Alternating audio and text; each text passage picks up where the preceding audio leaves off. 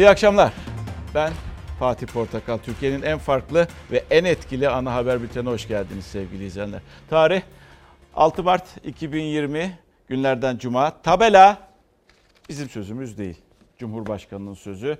Mutabakat Moskova mutabakatı imzalandıktan sonra yapılan açıklamada daha doğrusu uçağa binildi. Uçağa binildikten sonra yapılan açıklamada Rusya ile aramıza kara kediler girdi. Birileri kara kedi soktu aramıza dedi ve tabela kara kedi. Bu akşamki e, tabela kara kedi oldukça da farklı. Bu arada yanımızda çok sevgili arkadaşımız, kardeşimiz, dostumuz, ablamız var. E, Tülay var, hoş geldin. Merhaba. E, yorgun, ayağının tozuyla geldin. Bizi de kırmadın. Moskova'nın havasını, daha doğrusu görünmeyenler varsa aklında onları almak istiyoruz. Çok teşekkür ederiz. Sağ olasın, var olasın. Ee, epey de bir e, sohbet edeceğiz seninle Tülay. Çok teşekkürler. Bu arada tabii başka e, haber merkezlerine de gideceğiz. Haberin olduğu yerlere gideceğiz. Artık biliyorsunuz e, Barış Kaya Hatay Cilve Gözü'nde bizi bekliyor. Tabii 19 saat oldu Moskova mutabakatının sonrasında ve 19 saattir o bölgede neler yaşanıyor, İdlib'de neler yaşanıyor, sınıra yansıması ne onları bize anlatacağız. Ateşkes nasıl gidiyor onu anlatacak. Askerlerimizin durumu nasıl onu anlatacak bize bilebildiği kadar. Emre Edirne'de bu sefer otogarda Edirne otogarında çünkü e, Cumhurbaşkanı bir kez daha söyledi artık bu iş bitmiştir dedi uçakta geri dönüşü yok bu işin dedi. Emre de oradaki nöbetine devam ediyor ki bir de özel görüntüsü var tabii. E, onu da polis özel harekat polislerinin e, sınıra dizilişi ve sınıra gidişi o da Emre'nin başarısıydı. Ve önce diyoruz ki bakınız bir e, ateşkes yapıldı Rusya ile birlikte. E, ve bu ateşkes geçici bir ateşkes tabii. Kalıcı bir ateşkesten bahsetmiyoruz. Eğer size kalıcı bir ateşkes diyorlarsa sorgulayınız lütfen. Şimdiden sorgulamaya başlayınız. İşte ateşkes devam ederken bir haber geldi. Neydi o haber? Bir fidan daha toprağa düşüyordu. Bahar Kalkan Harekat Bölgesi İdlib'den bir acı haber daha geldi. Rejim güçlerinin saldırısında bir kahraman Mehmetçik şehit oldu. Üç asker yaralandı. Iğdır şehidini ağladı. Şehit piyade uzman çavuş Fatih Kara 6 yıllık askerdi. 27 yaşındaydı, bekardı. İkisi kız, üç kardeşi vardı. Allah, ya Rahman, ya Rahim. Annesi cenazeye oğlunun askeri üniformasıyla katıldı. Iğdır'ın Karakoyunlu ilçesine bağlı Koçkıran köyünde gözyaşları içinde toprağa verildi. Allahu Ekber. Gaziantep'te şehidine veda etti. İdlib'de rejim güçlerinin saldırısında yaralanan ve kaldırıldığı hastanede şehit olan Ulaştırma Sözleşmeli Er Enis Kaya bir yıllık evliydi. Zeliha Kaya şehit eşinin askeri üniformasıyla katıldı cenaze törenine. Şehidin cenaze namazını Diyanet İşleri Başkanı Ali Erbaş kıldırdı. Kahraman Mehmetçik aile mezarlığına defnedildi. Bu arada başlatılan bir 8-9 gündür devam eden bir operasyon vardı. Daha dün itibariyle 8 gündü. Ee, Bahar Kalkanı Harekatı. O Bahar Kalkanı Harekatı da durdu. Neden durdu? Çünkü elimde mutabakat var. Ee, burada bu mutabak, mutabakata göre e, bir geçici ateşkes sağlandı. Bahar Kalkanı Harekatı da tüm e, askeri faaliyetlerde durdu. Hoş geldin Tülay. Merhaba Fatih. Gitmeden önce nasıllardı? İktidardan bahsediyorum, hükümet yetkililerinden. Evet. E, Moskova'dan dönerken sence nasıllardı? E, gitmeden önce hepimiz biliyoruz söylemler çok sertti. Soçi mutabakatının çizgisinin altına çekilmezlerse her yerde hedef rejim diye. Aslında e, e, Suriye rejimi Türkiye açısından özellikle bu acı haberler geldikten sonra son bir haftada iyice netleşti. Bizim için gerçekten hedefti ve bu hedef e, e, gereği olarak da sürekli işte e, saldırı olduğunda işte jetlerini düşürdük, uçaklarını evet. düşürdük, askerleri etkisiz hale getirildi. Sert bir sahada mücadele verildi. Hem söylem sertti hem eylem sertti. Evet. Fakat giderken e, belki e, masaya oturmak için e, her türlü imkan kullanıldı. Masada daha güçlü oturmak için her türlü imkan Bu arada, kullanıldı. E, Döner... kamuoyunu da hazırlamak için veya Türkiye kamuoyunu konsolide etmek için söylenmiş sözler de olabilirler mi? Aslında oraya Tabii gittik. yani onun payı da Onun e, payı var, evet. çok fazla. E, onun payı da çok fazla. Hatta e, eğer e, rejim saldırılarını sona erdirmezse baş baş üstünde kalmayacak diye e, sanki İdlib'in ötesinde yani o Evet. Soçi çizgisinin daha da Altına. altına, kayabilecek sert sözler söylemler vardı. E, yapabilir miydik? E, e, yapabilirdik belki fakat e, Yapabilir işte, miydik e, sence? Rusya durdururdu. Tabii ki. Tabii Ee, ki. Tabii. Rusya durdururdu, Şimdi- durdur- durduracaktı belki ve Moskova'dan son günlerde gelen e, sözler de zaten karşı karşıya gelir miyiz? Tabii. Hep bu soruluyordu Moskova'daki yöneticilere. Dün ben O e, büyük bir riskti. Dün ben Türkiye e, şöyle bir söz söylemiştim. Yani birileri taviz verecek. O tavizin sonrasında kimin daha kazançlı olduğu veya kimin ne elde ettiği ortaya çıkacak. Şimdi e, sen katılır mısın bilmiyorum ama Soçi mutabakatı elimde. Evet. Bir taraftan da Moskova mutabakatı elimde. Yani ne diyorsun? Baktığımız vakit çok benzer e, maddeler var değil mi? Soçi mutabakatında mesela 25 kilometrelik bir Evet. güvenli alan vardı. Bunda da baktığımız vakit e, kuzey ve güneyde 6-6-12 Ama kilometrelik bir Soçi'yi alan var. elde edemedik. Yani Soçi mutabakatına dönemediler. Dönemedik. Evet. Bir Soçi haritasını getirir misiniz? Soçi mutabakatı haritasını. Erdoğan sevgili izleyenler şöyle diyordu. Ee, Soçi mutabakatına dönülmesi gerektiğini söylüyordu. Bakınız Soçi mutabakatı şu. Yani Eylül 2018'de e, imzalanan Soçi mutabakatı. Bu buydu. Normal durum, olması gereken durum. Hiçbir gözlem noktamız kuşatılmamıştı. Ve Türkiye ne istiyordu? Buraya dönülmesini istiyordu. Ve şu anda geldiğimiz noktada, şu anda geldiğimiz noktada işte bakınız. Biz bu yeşil bölüme gelemedik. Orayı Soçi'yi elde edemedik. Siyasi hedef oydu ki askeri hedef de oydu. Ama bugün geldiğimiz noktada artık bu gözlem noktaları hala daha kuşatma altında. Ee, Suriye ordusunun barış harekatı, e, barış kalkanı harekatı, bahar kalkanı harekatı durduruldu ve ne oldu? Burada işte bir kısım e, ÖSO'cular var, bir teröristler de burada. Buradaki alan M5 zaten gitti, M5 zaten gitti. M4 de diğer önemli dedikleri yol, o da Laskiye'ye bağlanıyor. Orada da artık kontrol e, Rus ve e, Türk devriyelerinde olacak. Burası da bir süre sonra zaten burasını da bir süre sonra tekrar Suriye ordusuna verecekler. İşte böyle bir atmosfer içerisinde sonuç bu. Peki o sonuca ulaşıncaya kadar neler yaşandı diyeceksiniz. 6 saat e, sonra o geçici ateşkes ilan edildi ve adına artık bunun Soçi demiyoruz. Moskova mutabakatı. Evet. Moskova mutabakatı Aynen. diyoruz. Ve evet. yeni bir mutabakat var. Adı da Moskova mutabakatı.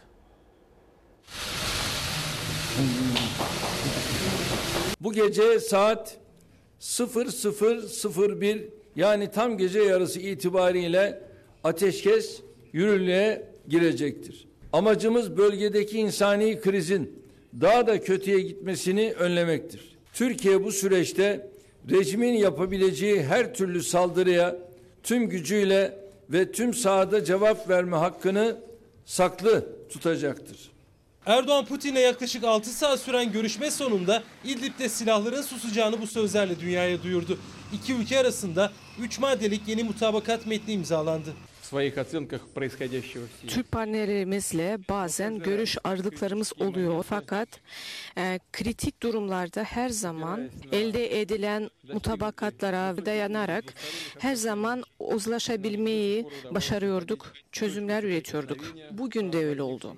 Dünyanın gözü Cumhurbaşkanı Erdoğan'la Rusya lideri Putin'in Moskova'daki kritik buluşmasındaydı. İki lider önce baş başa görüştü. Ardından heyetler arası görüşmeye geçildi. Yaklaşık 6 saatin sonunda Erdoğan ve Putin kameraların karşısına geçti. Önce Putin konuştu. Şehit askerler için bir kez daha taziyelerini dile getirdi. Ardından Suriye'de terör örgütleriyle mücadeleye vurgu yaptı. Cumhurbaşkanı Erdoğan İdlib krizinin sorumlusunun Şam yönetimi olduğunu söyledi. Rejimin buradaki esas amacının İdlib'i belirli bir kesim açısından insansız hale getirmek ve oluşturduğu göç baskısıyla Türkiye'yi zora sokmak olduğu açıktır. Erdoğan ateşkesin gece yarısından sonra yürürlüğe gireceğini belirtti. Rejimi uyardı. Türkiye bu süreçte rejimin yapabileceği her türlü saldırıya tüm gücüyle ve tüm sahada cevap verme hakkını saklı tutacaktır. Türkiye ve Rusya arasında varılan yeni mutabakatı Dışişleri Bakanları Lavrov ve Çavuşoğlu duyurdu dünyaya. Suriye Arap Cumhuriyeti'nin egemenliğine, bağımsızlığına, birliğine ve toprak bütünlüğüne olan kuvvetli taahhütlerini yineleyerek M4 karayolunun kuzeyinde 6 kilometre ve güneyinde 6 kilometre derinliğinde bir güvenli koridor tesis edilecektir. İki ülke ateşkes ve güvenlik koridor dışında 15 Mart'tan itibaren Laskiye ve Halep'i bağlayan stratejik M4 karayolunda ortak devriye gerçekleştirecek. Güvenlik koridor işleyişi iki ülke savunma bakanları Akar ve Şoygu arasında kararlaştırılacak. Ateşkes ülkemizin sınırlarını rejim ve terör saldırılarına karşı daha korunaklı hale getiriyor. Orada bulunan askerlerimizin güvenliğini teminat altına alıyor. Cumhurbaşkanı Erdoğan'ın dönüş yolunda bu sözlerle anlattığı ateşkes ise çok kırılgan zeminde. Genel olarak uyulsa da ilk çatışma haberi İdlib güneyinden geldi. Ateşkesi kabul etmediğini açıklayan El-Kaide bağlantılı Heyet Tahrir Şam'la Suriye ordusu çatıştı. En az 15 kişinin öldüğü iddia edildi. Ateşkes dünyada da geniş yankı buldu. Amerika, Türk-Rus ateşkesini desteklediğini açıkladı. Çok tehlikeli bir durumun bertaraf edildiğini belirtti. Başkan Trump ise eski savunma bakanı Mattis'te yaşadığı sorunu anlattı. Türkiye Suriye sınırındaki durumdan bahsetti. I want to get everybody to Suriye ile Türkiye arasında sınırı koruyorduk. Neden bunu yapıyorduk ki? Bırakalım kendileri savaşsın. Biz neden bunu yapıyorduk ki? Ateşkesi umut verici olarak niteleyen Birleşmiş Milletler ise kalıcı olmasının umulduğunu açıkladı. Moskova mutabakatı dedik. Tabii detayları verdik. Esas merak ettiğimiz orada. Mesela ben şunu merak ediyorum. Bundan bir süre öncesine kadar dostum Putin denilen cümlelerle başlıyorlar. Dostum Putin dedi mi Cumhurbaşkanı hiç? Bu defa hayır duymadık e, Fatih. Evet onu hem karşılamada o ilk temasta e, saat işte 14 civarında ilk kez e, şey onu duymadık. kadar E, samimi. e, evet öyle bir şey yokun yakınlık Mes- yoktu. soğuktu gibi, hatta Ee, dikkatimizi de çok- çekti. Evet yani mesafe, soğukluk, gerginlik, Vardı yorgunluk hepsi böyle hissediliyordu. Her iki tarafta da Şimdi- hissediliyordu. Tabii. E, ne kadar samimiydiler? Yani sen orada gözlemledin, çıplak gözle gördün. E, Putin ne kadar samimiydi, Erdoğan ne kadar samimiydi? Yoksa bir formalite e, mi yerine getiriliyordu? Bundan E, sonraki ilişkilerimizi de belirleyecek çünkü. E, o samimiyeti açıklama sırasında ve sonrasında hissettim. Çünkü Hmm. yeniden bir güven tazelenmiş. Anladığımız kadarıyla e, bu geçen bir hafta içerisinde epey sıkıntılı bir süreç yaşanmış. Hmm. Yani diyalog kapıları hatta hatırlayacağız o, e, o 34 şehidimizi yaşandığı gün Evet. e, biz... E, e, Putin'e telefonla görüşmek istemişti Sayın Erdoğan. Evet. Ertesi gün ancak görüşülebilmişti. Ee, dolayısıyla o samimiyeti belki bu anlaşmaya imza atıldıktan Atıl- sonra geri dönülmüş olabilir. Ama birlikte, yani ana tezlere bakıldığında biz e, e, Putin'le çok aynı şeyleri düşünmüyoruz, çok aynı şeyleri konuşmuyoruz. Putin tamamen Esad'ın arkasında e, ve orada e, bizim ılımlı muhalifler dediğimiz kesime e, terörist olarak Terörist bakıyor. bakıyor. E, ve toprak bütünlüğü ben e, Putin'in e, pek çok e, bizimle yaptığı görüşmeleri izle, izlerken şu cümlesine çok dikkat ettim. E, Suriye'nin toprak bütünlüğü. Şimdi Suriye'nin toprak bütünlüğü dediği vakit e, orada e, hiçbir e, yabancı güç istemiyor. E, Türkiye'nin orada bulunması da yani bizim orada bulunmamızı da e, o- bunun isterim. içine oturtamıyor. Tülay'cığım evet. bak zaten eninde sonunda biz oradan çıkacağız. Yani bu geçici bir ateşkesten bahsediyoruz. Yani bu 3 ay olur, 6 ay olur, 1 sene olur ama neticede biz kendi sınırlarımıza gideceğiz. Çünkü Esad'ın toprağından bahsediyoruz. Suriye toprağından bahsediyoruz. Bir cümle var. O cümleyi getirelim. Buna ne diyorsun? Esad'la görüşüldü değil mi? Bu Cumhurbaşkanı'nın e, ağzından döküldü. Evet. Şimdi Yani esassız burada ama- olmayacağını o da biliyor aslında. Ama tabii yani ateşkes yapılmış ve orada Esad'ın saldırılarından dem vuruluyor. Bu ateşkesten Esad'ın öncelikle haberdar edilmesi lazım sanıyorum. Yani ben buradan bu sorudan onu algılıyorum ve e, öğrendiğim kadarıyla bu görüşmeden sonra Putin Esad'la bir telefon görüşmesi yapıyor. yapıyor. Bundan Evet. ha buradan sonra Evet, tabii yani evet. neticede Cumhurbaşkanı Tabii. da bu anlaşmanın kiminle yapıldığını aslında biliyor. Ama mutabakat Ha. e, Türkçe, Rusça ve İngilizce, Arapça değil. Mesela o e, Dikkatini çekti. Değil mi? Sonuçta yani Bir- bir ateşkese uyacak taraflardan biri Esad. Çok doğru E, söylüyorsun. Arapça e, değildi mutabakat. Peki. Evet. Harita e, o harita analizi yapacağız şimdi. E, bakın e, şimdi yeni harita bu. Yani Moskova mutabakatı. Soçi'yi unutun bir kere. O çöpte. O bitti. Ya ona dönülemedi, ona dönemedik, olamadı. Gücümüz bu kadardı çünkü. Şimdi bu Moskova mutabakatıyla el, e, elde edilen sonuç. Şu anda görüyorsunuz burada bizim gözlem noktalarımız var. Riskli noktada hala Rusya'nın, e, özür dilerim, e, Suriye ordusunun kuşatıldığı bölgelerde ve işte burada da bir tampon bölge oluşturuldu M4'te E, ve buradakiler de Türkiye ve Rusya'nın kontrolünde olacak. İşte peki bu ne anlama geliyor? Bu ne anlama geliyor? Onu anlatacağız şimdi sizlere. Haritayı izlerken lütfen söylenen cümlelere de dikkat ediniz.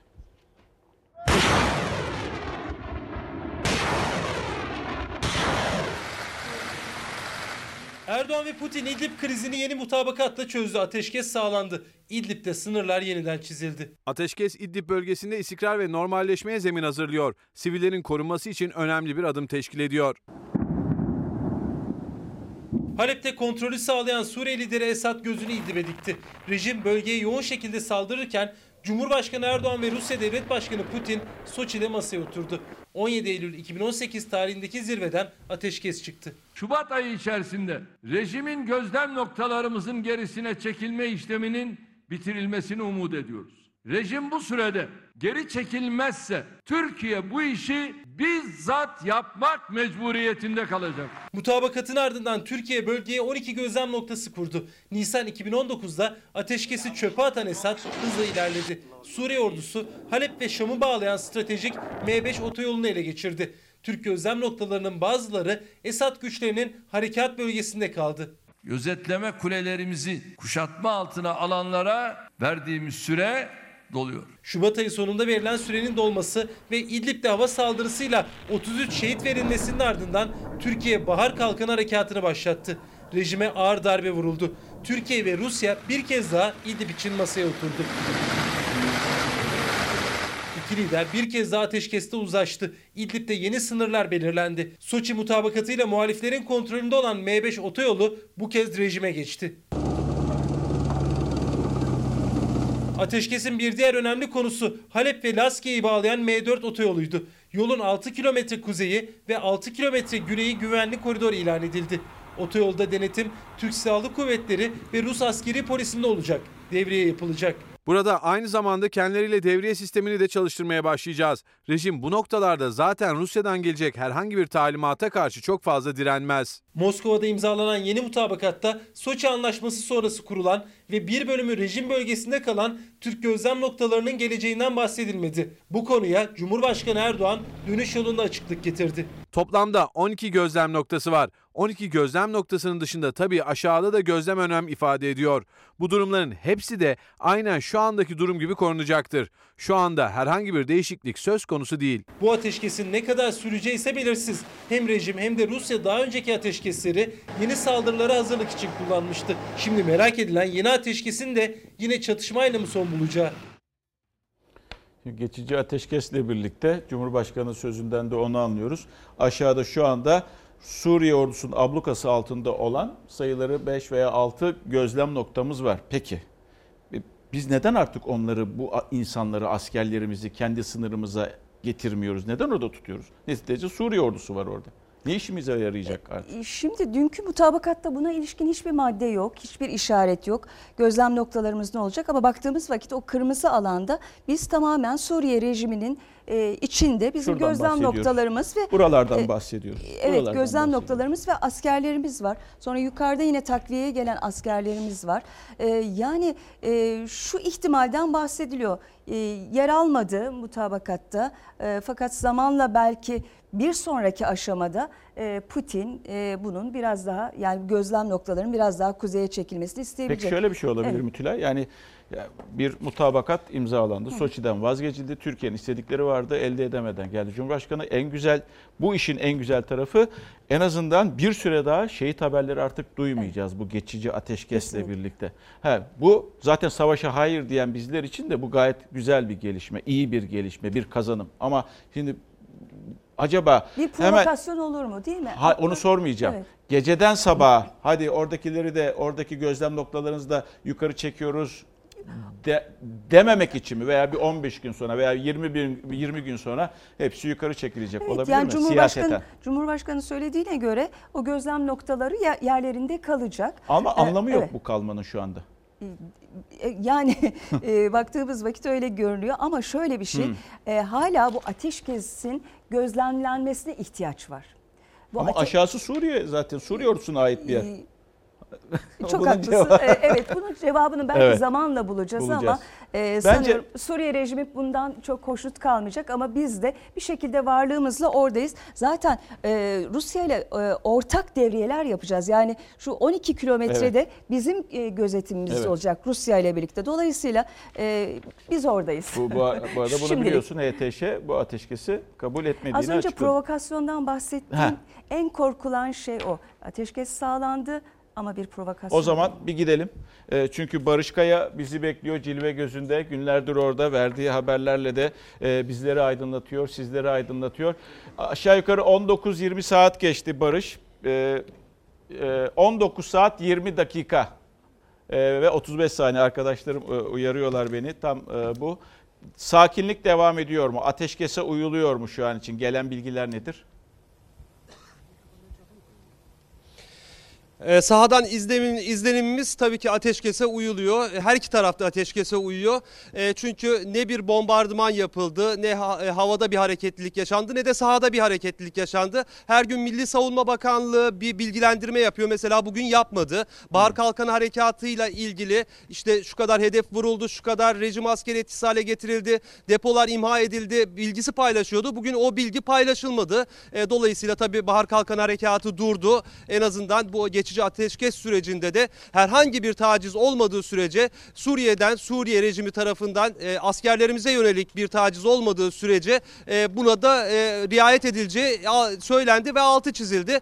E, tabii şimdi en çok merak edilen e, içeride hala binlerce askerimiz var. Onlar çıkmadılar içeride duruyorlar. E, Bahar Kalkanı Harekatı önümüzdeki süreçte eğer bu ateşkese uyulmazsa Suriye rejimi sivilleri bomba, bombalamaya devam ederse ya da askerimizi hedef alırsa devam edecek gibi gözüküyor. Sadece durdu ama ortadan kalkmadı. Bitmedi Bahar Kalkanı Peki. Harekatı. O yüzden de o seçkin birliklerimiz binlerce askerimiz içeride hala. Bir şey soracağım. Kısacık cevap istiyorum. Sevkiyat devam ediyor mu şu anda? Cilve gözünün öteki tarafına askeri sevkiyat devam ediyor mu? Var mı öyle bir şey? Hayır yok. Şu an için yok. Herhangi bir sevkiyat olmadı bugün mesela. Peki tamam. Çok teşekkürler. Ee, Barış Kaya Atay Cilve gözünden bildirdi, bizleri aydınlattı. Şimdi gelelim bir de e, bu olayın tepkilerine bakacağız. Nasıl yansıdı e, Cumhurbaşkanı'nın Moskova'daki Putin'le görüşmesi ve sonrasında şu an için elde edilen geçici ateşkes ne sağlıyor, ne e, götürüyor, ne getiriyor ona bakacağız. Birçok siyasetçi konuştu. Meral Akşener bugün İsmail Küçükkaya'nın sabah konuydu ve orada ve orada ateşkesi olumlu bulduk dedi. Diğer liderler de öyle söyledi ama aması vardı cümlenin. Ateşkes ilan edilmesini olumlu karşıladık. Moskova'da varılan mutabakatın Mehmetçiğimiz için fevkalade olumlu bir gelişme olduğu düşüncesindeyiz. İdlib'de ateşkes kararı sonrası Millet İttifakı ortaklarından ortak açıklama geldi. Meral Akşener Fox Çalar Saat programında konuştu. Ateşkes olumlu derken çekincelerini de sıraladı. MHP lideri Bahçeli de mutabakatı savundu. Bölgesel istikrarı doğrudan ilgilendiren Moskova zirvesi sonuçları itibariyle olumludur. Türkiye'nin egemenlik ve tarihi çıkarları sahada da masada da layıkıyla savunulmuştur. Putin ve Esad'ın kazanımlarının yerinde durduğunu gördük. Bu gürültü niye çıktı? Bu sonuca göre baktığımız zaman onu anlayamadık. Rejimi Soçi muhtırası sınırları dışına yani gözlem noktalarımızın gerisine çıkartmakta kararlıyız. Muhalefet Ankara Şam arasında Cumhurbaşkanı'nın da savaş olarak nitelediği çatışmanın bitmesi için çağrı yaparken Erdoğan kırmızı çizgiyi sert cümlelerle çekti. Suriye rejimi Soçi mutabakatı sınırlarına çekilmezse, Türk gözlem noktalarının bulunduğu alanları boşaltmazsa gereğini yapacağız diyerek. Bir an önce Türkiye'nin belirlediği sınırların dışına çıkmazlarsa bir süre sonra omuzlarının üzerinde o başlar da kalmayacak. M4 karayolunda 6 kilometre bizim sınırımız olan kısımda Türk askeri, 6 kilometre aşağıya doğru olan kısımda da Rus askeri devreye gezecek. İdlib'in altında kalan gözlem noktalarımız Suriye askerleriyle çevrili.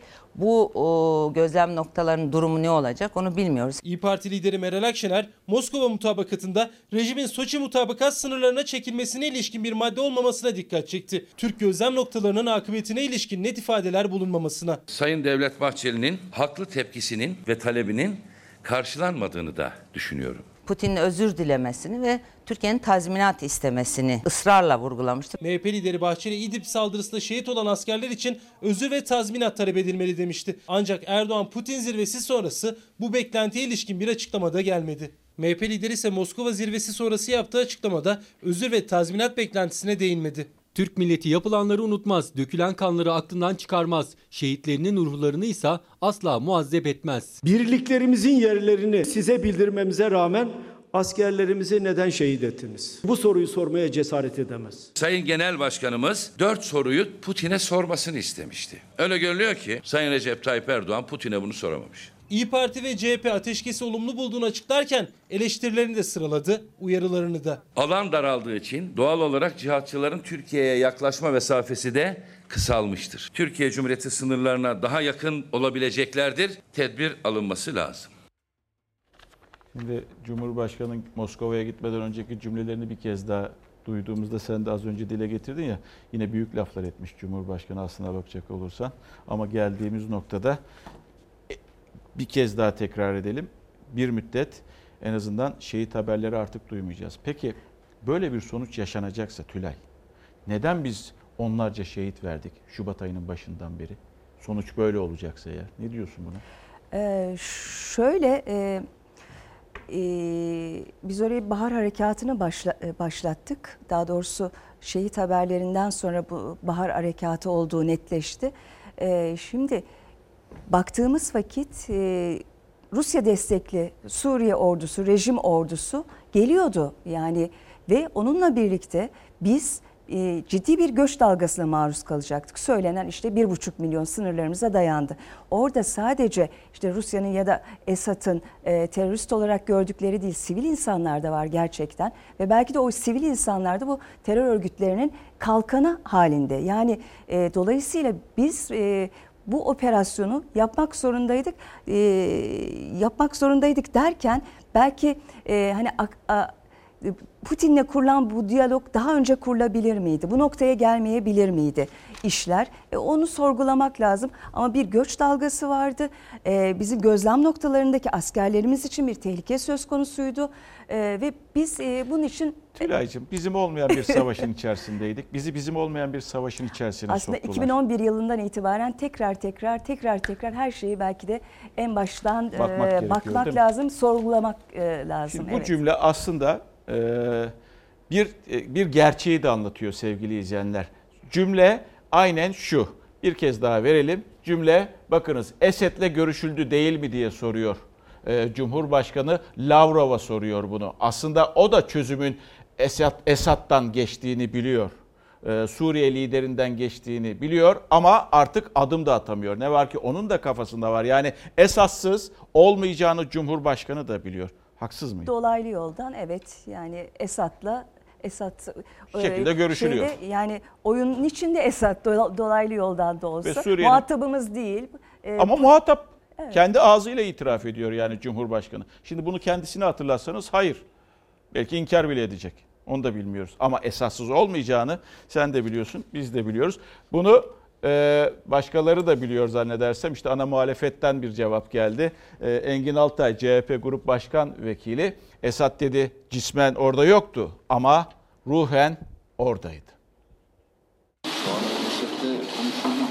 Sayın Erdoğan rejim deyip mutlaka yıkılması gerektiği yönetimin başındaki şahsın Moskova mutabakatının içinde var olduğunu anlıyoruz. İdlib'de ateşkes için Moskova'da atılan imzaların hemen sonrası Cumhurbaşkanı Erdoğan, Rus Dışişleri Bakanı Lavrov ve Çavuşoğlu'nun yanına gitti.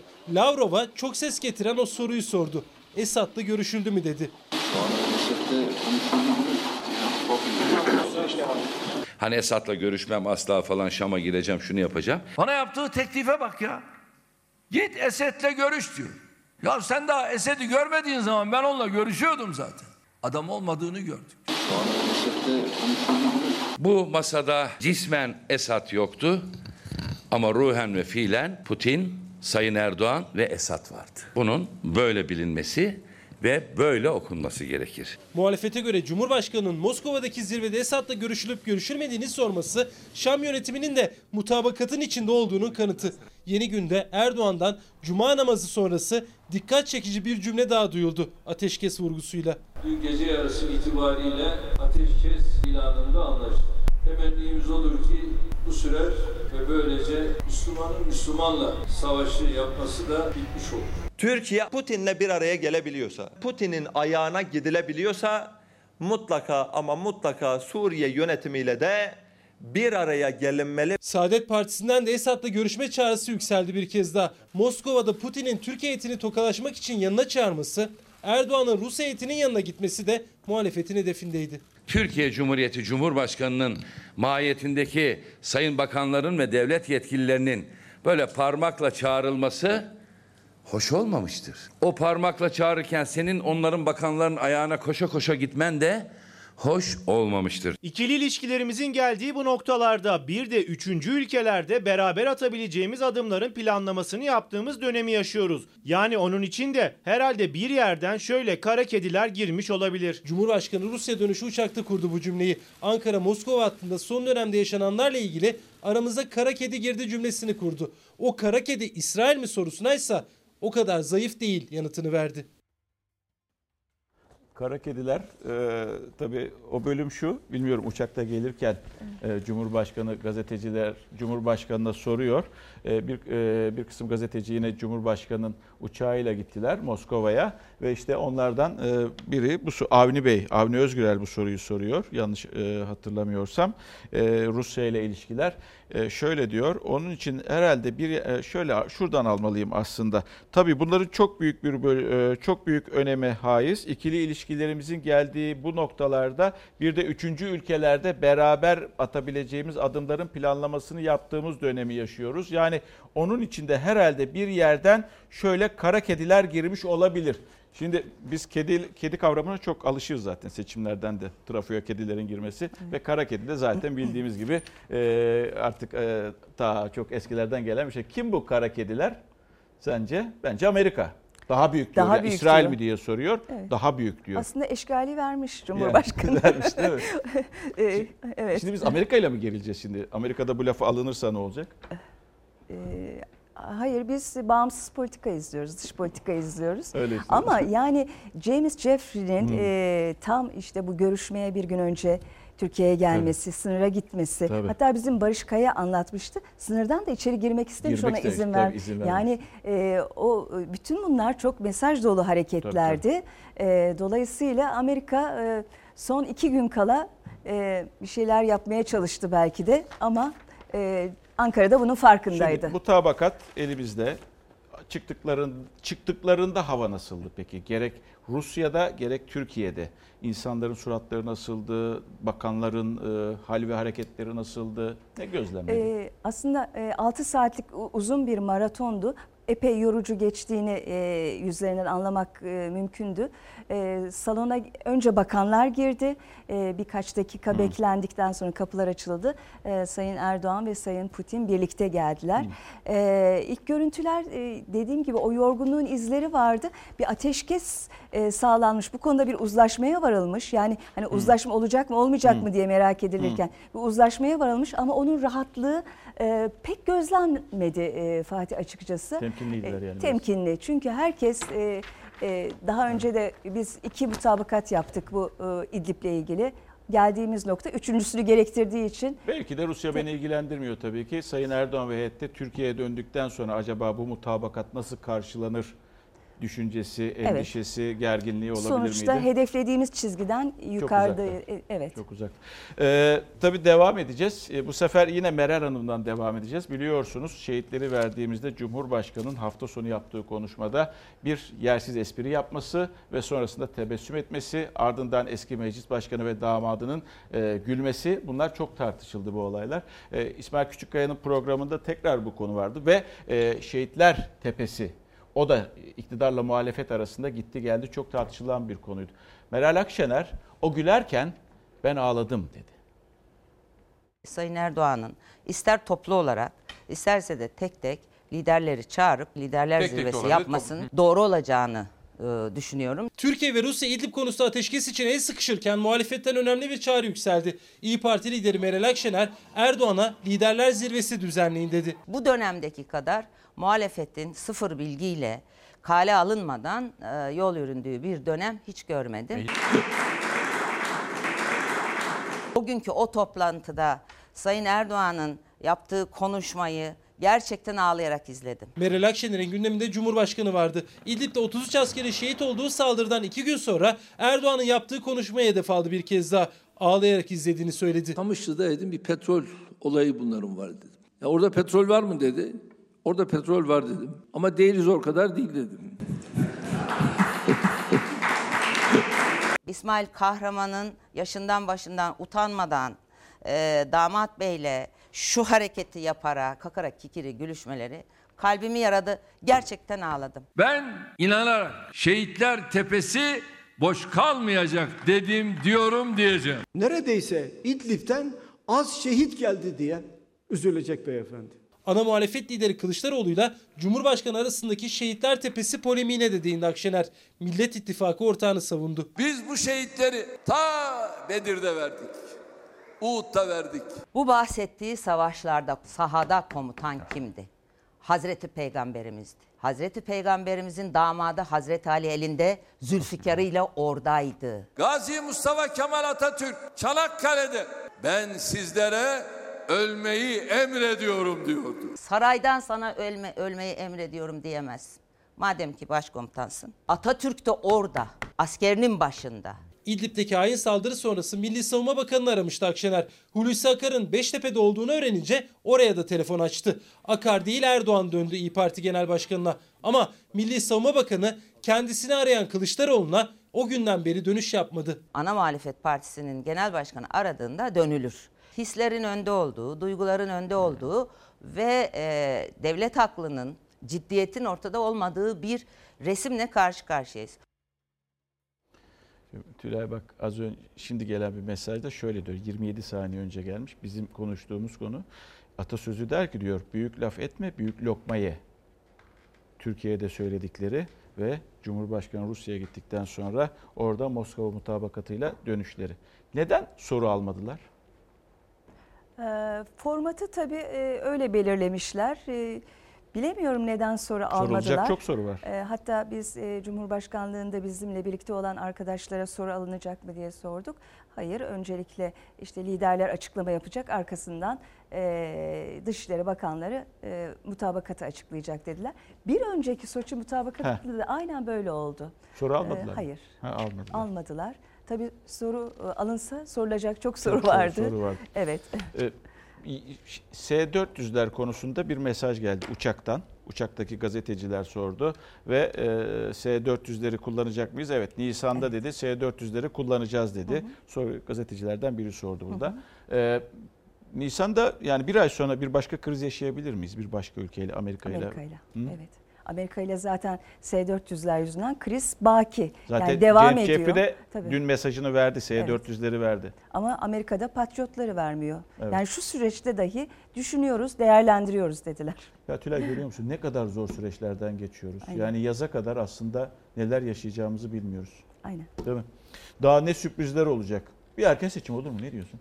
Erken seçim e, şu anda görünmüyor. Görünmüyor değil mi? E, Haziran için e, tahminler yapanlar var. Ama e, Bu Haziran. bu Haziran. Kasım diyenler de vardı. Kasım diyenler var. 2021'e kalan Evet. kalır diyenler Peki. de var. Şimdi gidiyoruz. Ee, tabii ki bir de bu sorunun e, başka bir boyutu var. Az önce sevgili Tülay da söyledi.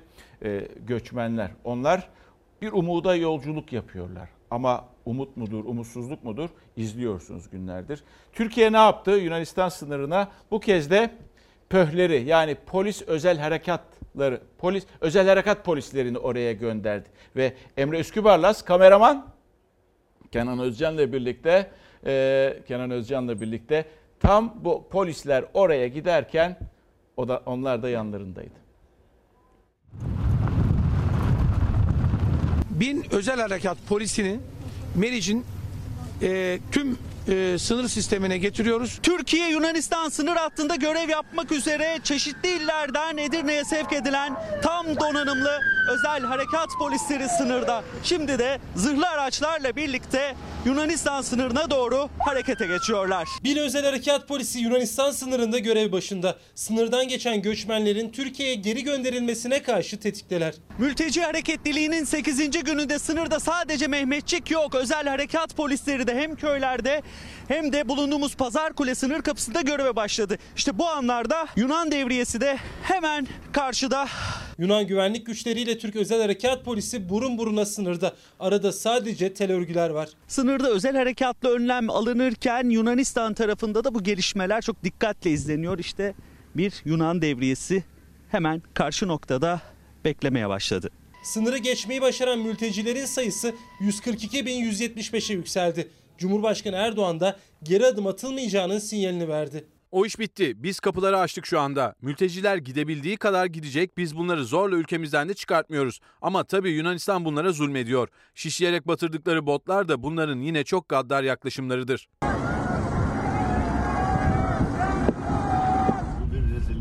Gerçekten rezillik. Erdoğan'ın vurguladığı o yaklaşıma devam ediyor Yunanistan. Edirne'de tarla ortasında soğukta kıyafetleri olmadan yürüyen onlarca göçmen vardı yine. İddialarına göre Yunan askeri kimliklerini ve telefonlarını da alarak Türkiye'ye geri gönderdi mültecileri. Çünkü Meriç Nehri'ni aşanları karşı kıyıda Yunan polisi bekliyor. Karadan ilerleyenlerse biber gazlı müdahaleyle karşı karşıya kalıyor. Cumhurbaşkanı da şu ana kadar 5 göçmenin hayatını kaybettiğini söyledi. Yunanistan Başbakanı ile görüşmeyeceğinin altını çizdi. Mişotakis'in olduğu yere gelmem ve onunla aynı fotoğraf karesinin içerisine de girmem. Zira bu işler bu kadar ucuz değil. Göçmenlerin yıkılmaya yüz tutmuş binalara sığındığı Edirne'de değil sadece. Ege kıyılarında da hareketlilik devam ediyor. Aydın'da Didim açıklarında göçmenleri taşıyan bot battı. Türk sahil güvenlik ekipleri 7'si çocuk 14 mülteciyi ölümden kurtardı. Sizin bot battı, diğer bot kaldı değil mi? Evet. Tamam, Türk askeri sizi kurtardı. Türk geldi, ben aldı. Emre Üskübarlas yine karşımızda. Bu kez Edirne'de. Edirne'de neredeyiz bu kez Emre? Edirne'de otogardayız. Aslında burası şehirler arası bir terminalden ziyade mültecilerin toplandığı bir merkeze dönüşmüş durumda. Zaten Edirne'ye ulaştıkları ilk noktada burası ama sadece yeni gelenler değil Edirne'nin çevresindeki mülteciler de şu anda burada toplanmaya devam ediyor. Sabahı da zaten burada geçirecekler. Peki e, Cumhurbaşkanı'nın uçakta sözü vardı. Artık o iş bitti dedi. Bir kez daha dedi.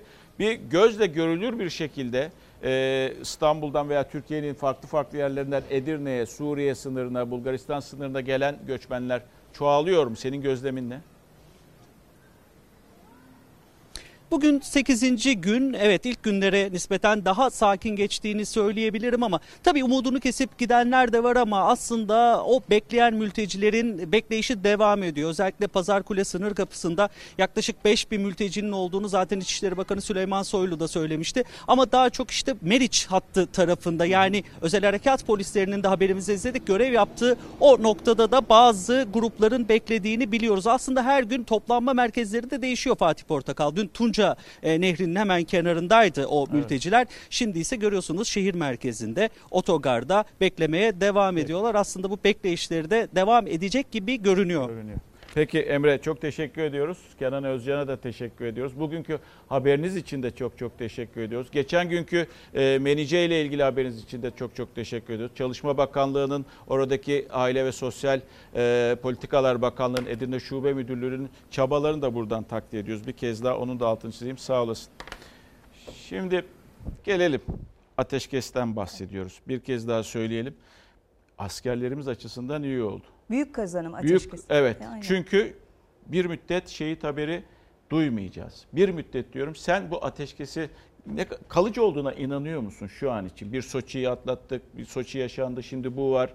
Bu ne kadar kalıcı olacak sence? Şimdi e, bu zirveden sonra da Cumhurbaşkanı sözlerine de baktığımız vakit e, kesintisiz bir diyalog Putin'le savunma bakanları arasında, askerler arasında e, bunu taahhüt etmişler bu taba, e, e, zirve sırasında. Dolayısıyla bu kanallar açık olduğu sürece ateşkes sürer, e, sürer sürmesine. Fakat dediğim gibi sahada e, o kadar sıcak bir saha Çok. ki e, orada belli değil. pek çok gruplar var, pek Evet. çok silahlı gruplar var. O silahlar durduğu sürece hani derler ya meşhur sözdür sahnede silah varsa bir gün patlar, diye. Patlar diye. Rusların sözü o bildiğim kadarıyla. Aynen.